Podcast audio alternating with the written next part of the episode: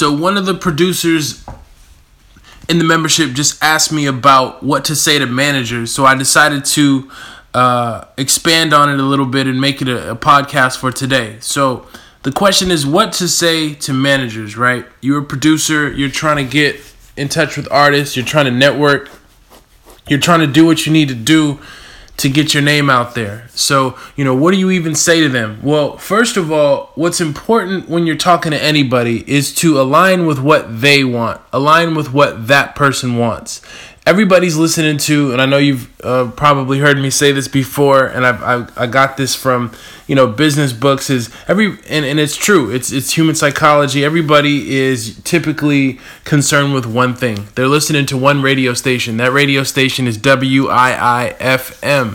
What's in it for me? So if you're approaching managers, if you're approaching artists, if you're approaching anybody thinking about what they can do for you, then that's wrong. You're that's just the wrong foot to start with.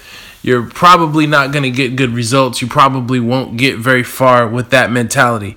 Uh, when you approach anybody for anything, uh, what you should be thinking is how you can benefit them. How can you can how you can help them. What are they thinking about? What's on their mind? What's at the top of their mind? So if you contact a manager and you know, let's say they are managing, let's just say like Rae Sremmurd, right?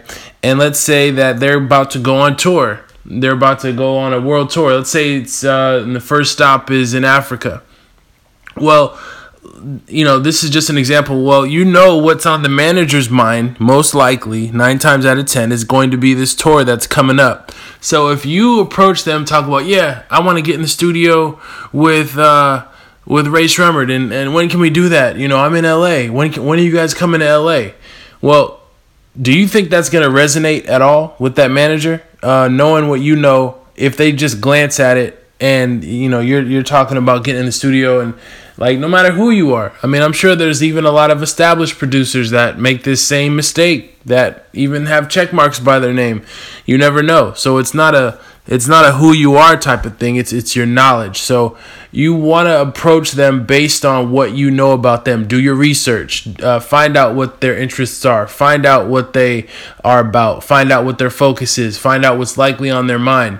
And so let's say let's take that just hypothetical example of them going to Africa. You might say something like, you might find the first stop, and you might say, uh, you know, great great club in Africa, or or um, the, your headline might be something like, um, you've got to let's say they're going to Nigeria first, um, and then you, you you put something like number one number one spot in Nigeria. That might be the headline, right? Because you know they're going to Nigeria first, and you know that's happening in a couple days that is going to probably catch the attention of that manager more than anything else in his inbox because his focus, his attention is on Nigeria. So you go number one spot in Nigeria. He opens it up and say, "Hey, I was, I, you know, I, I know of this one, I know this dope restaurant in Nigeria that you guys would probably love. You know, maybe do your homework, maybe find out what the best, you know, restaurant in in Nigeria is."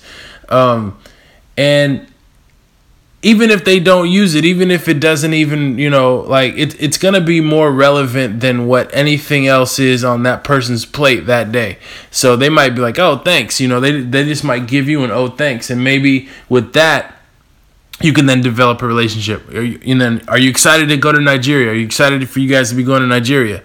You know, um, that could be the next question. Yeah, you know, I've never been this and that. You know, you just want to start a conversation. So, that's essentially there's no right or wrong answer so it's not like a what do you say and then here's exactly what you say and it's gonna and maybe they won't respond to that email right? Maybe you have to email a couple times three four times.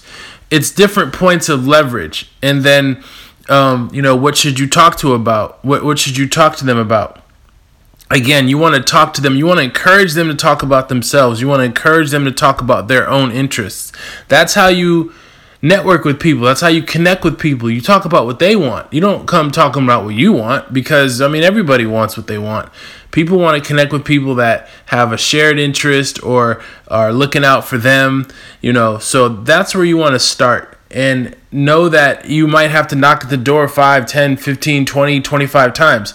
So of course then there's smart ways to go about it and then there's not so smart ways to go about it okay? If you're in the middle of nowhere you don't know anybody of course. You're gonna have to go knocking on a bunch of doors before i mean i mean before you um probably get some response. But let's say you do have a couple people, friends in the industry.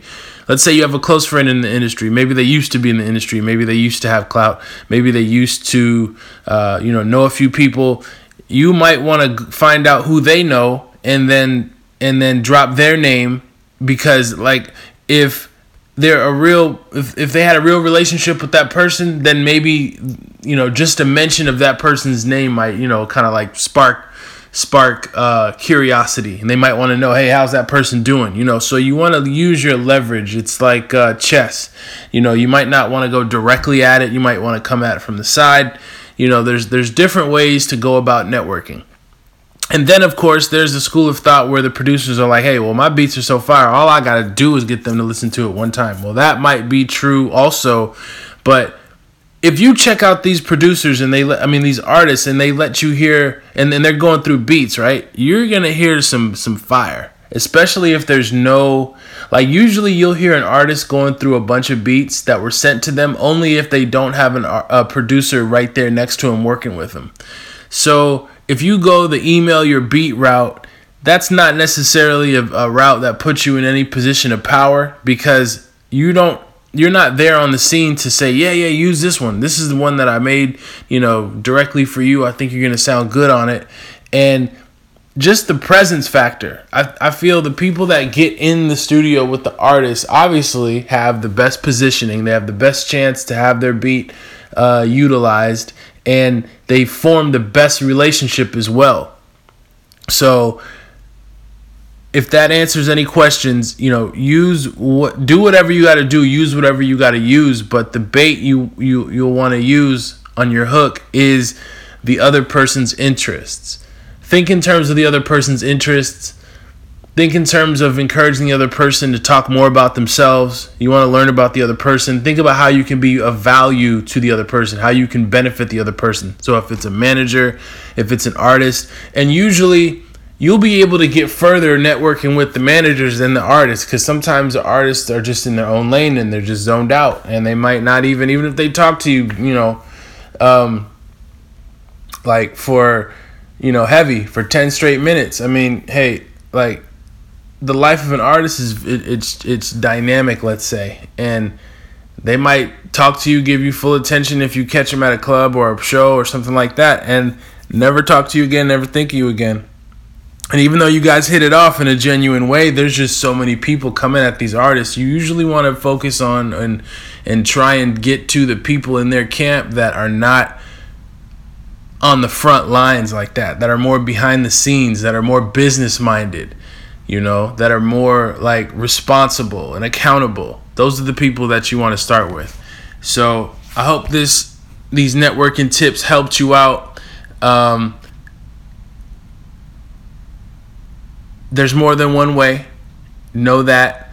And uh, if you want more help, you know, listen to more of these podcasts. And I got a YouTube, uh, Crass Bangers. I got crassbangers.com. I got a dope membership that's going to teach you all this stuff beat making, mixing, arranging, networking, uh, marketing, getting yourself out there, beat sales, sounds is, is dope. PDFs, tutorials, it's got all of it. So make sure you get that. And uh, I'll be making one of these soon. Hope all is well. Peace.